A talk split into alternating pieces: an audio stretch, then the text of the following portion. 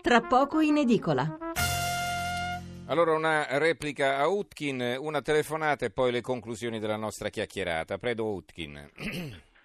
Grazie.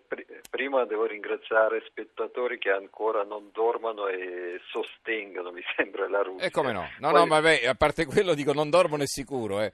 Lei si meraviglierà, ma qui, eh, anzi, No, ci no, chiedono, ma dice, come mai finite di tanto solo? in tanto e veramente mi sorprende. No. Poi veramente dovrei complimentare anche con Theresa May con il suo highly likely Russia ha proprio ha creato un nuovo termine giuridico che diciamo se non mezzo mondo che William ha detto che anche appoggio eccetera ma mezzo mondo ride tra cui il 90% della Russia tra cui anche portavoce di portavoce di Lavrov, Maria Zakharova, ha lanciato questo hashtag che secondo me sarà tra i top eh, tra poche ore.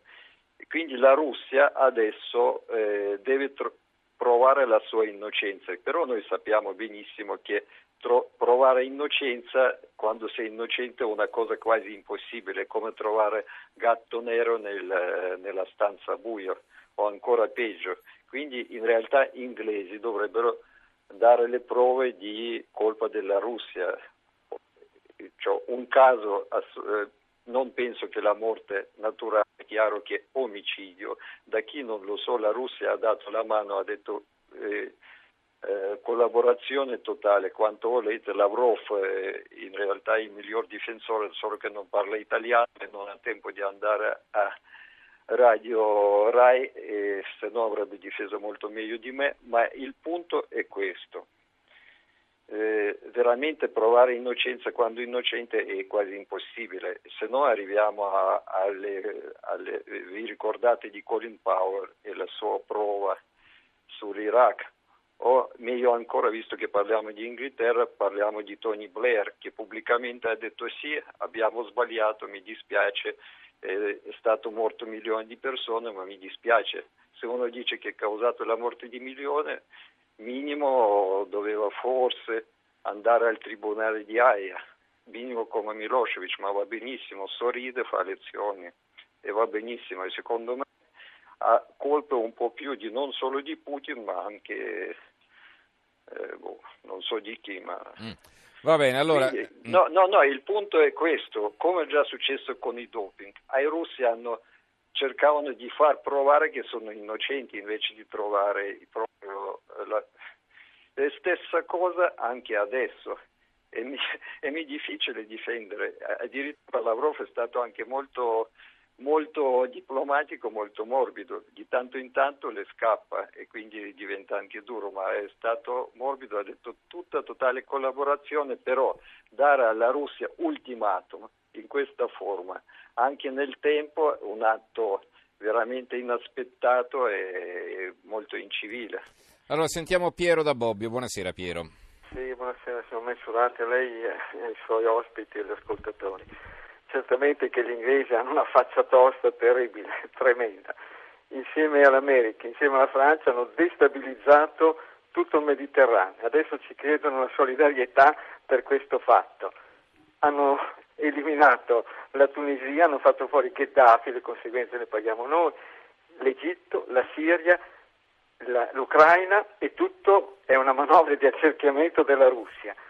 E noi che siamo tonti, veramente tonti in Europa e anche in Italia, non sappiamo che ci farebbe molto più comodo essere amici della Russia che non essere amici adesso di questi inglesi americani che tra l'altro adesso si vede, tra un po' ne parlerete, di Trump che ci vogliono far fuori anche a livello commerciale imponendoci dei dazi. E, noi, e l'Italia che ci sta rimettendo tantissimo dal punto di vista eco- economico a causa dell'embargo che si fa verso la Russia.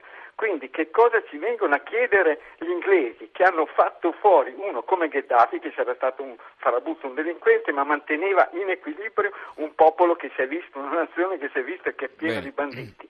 Quindi per chiaro, favore, Piero. gli inglesi che se ne stiano a casa loro e che ci lasciano liberi, noi italiani cerchiamo di fare i nostri traffici con la Russia, con cui eh, si può andare benissimo d'accordo. Grazie Piero, grazie Piero della sua telefonata. Allora, Eh, gli ultimi messaggi e poi le conclusioni con i nostri ospiti. Allora, eh, Vincenzo da Roma, l'obiettivo vero di tutta la manovra è togliere i mondiali di calcio alla Russia che sono una vetrina troppo importante. Ci hanno già provato con lo scandalo del doping e con quello di Blatter.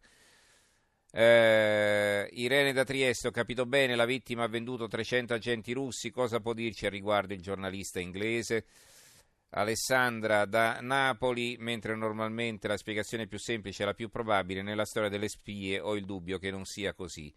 Carlo da Caserta, a me sembra che abbiano usato la spia russa per avvertire gli inglesi che la Russia è una minaccia, un modo per rallentare la Brexit e far capire agli inglesi che sono da soli in Europa, in, che sono da soli in Europa e hanno comunque bisogno dell'Europa. Vabbè.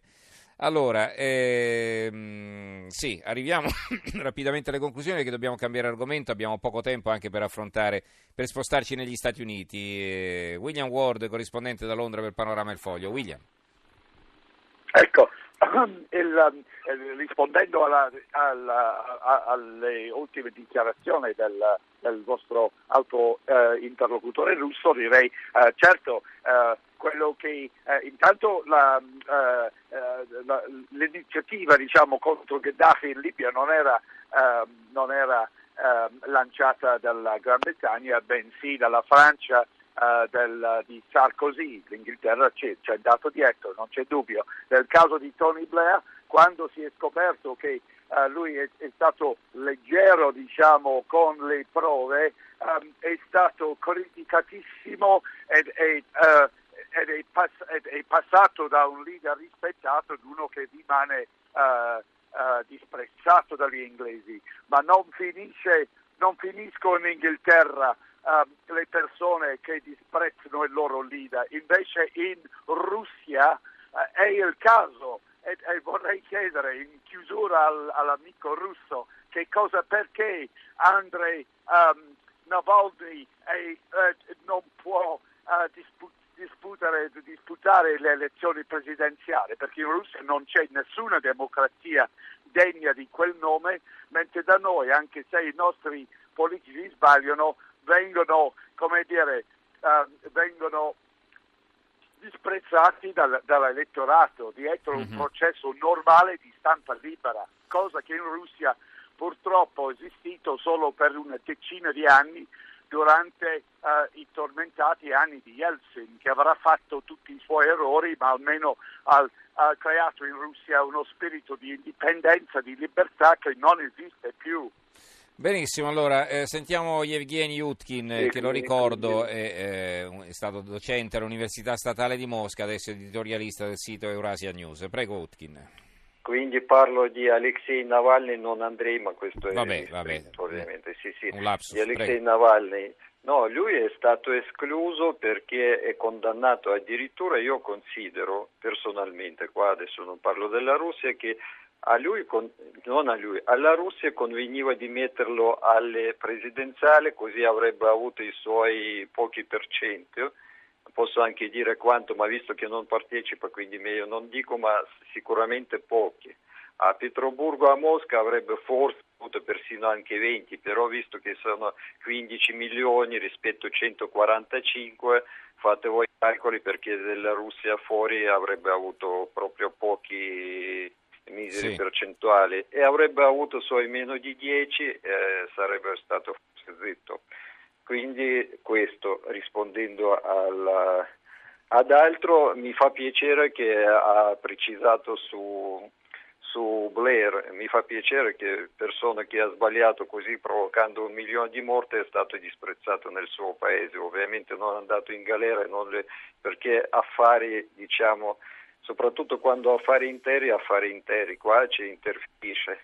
E, e, è quasi d'accordo che comunque sì, la guerra in Libia, che un spettatore che ha parlato ha usato tutte le parole, escluso la Libia, che Libia che più che conta per l'Italia, infatti è stato Sarkozy, eh, ricordiamo, però subito appoggiato dai inglesi, e Italia con fatica è stata costretta di partecipare, purtroppo quello mi ricordo. Mm.